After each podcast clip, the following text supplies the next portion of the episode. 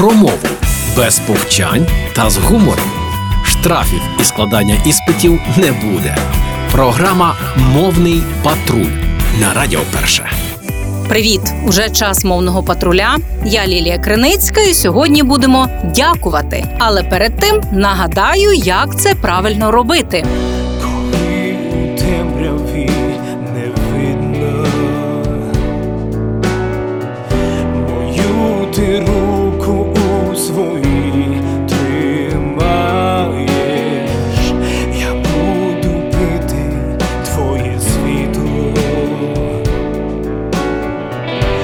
очами, доки ти їх відкриваєш.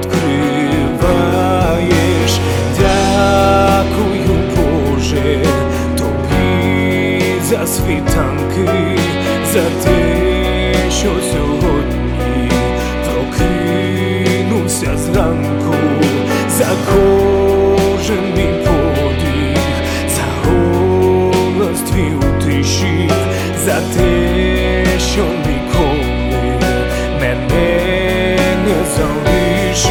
Саме так.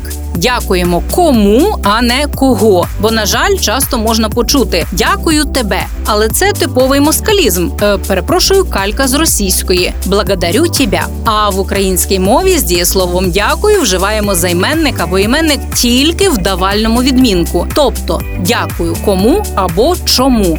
Дякую мамі, дякую долі, дякую Богу, е, що я не москаль. І поза всяким сумнівом, ви розумієте, що я не жартую. Правильно дякувати це важливо. І ще одне натрапила якось на обговорення, у якому дипломований філолог цілком серйозно розповідає, що нібито вислів дуже дякую вживати не можна. Але саме цю форму подяки словники фіксують віддавна. А ще є численні приклади її вживання у художніх творах. Отож, розвінчую мовний забобон. Дуже дякую. Цілком український вислів, як і подібні до нього синонімічні вислови, зокрема такі: безмежно дякую, вельми дякую. Красно дякую, щиро дякую, прищиро дякую, щиросердно дякую, сердечно дякую, уклінно дякую. А от гарно дякую це не літературна норма, а елемент діалекту. Маю знайомих із Закарпаття, Буковини, Покуття, і саме вони завжди кажуть мені гарно дякую. Зауважу, що це не злочин, але маємо розуміти, що така форма допустима у побутовому спілкуванні, але аж ніяк не в офіційному. Отож, пам'ятайте це. А я дякую вам за те, що слухаєте мовний патруль і Радіо Перше. До зустрічі в ефірі. Програма Мовний патруль на Радіо Перше.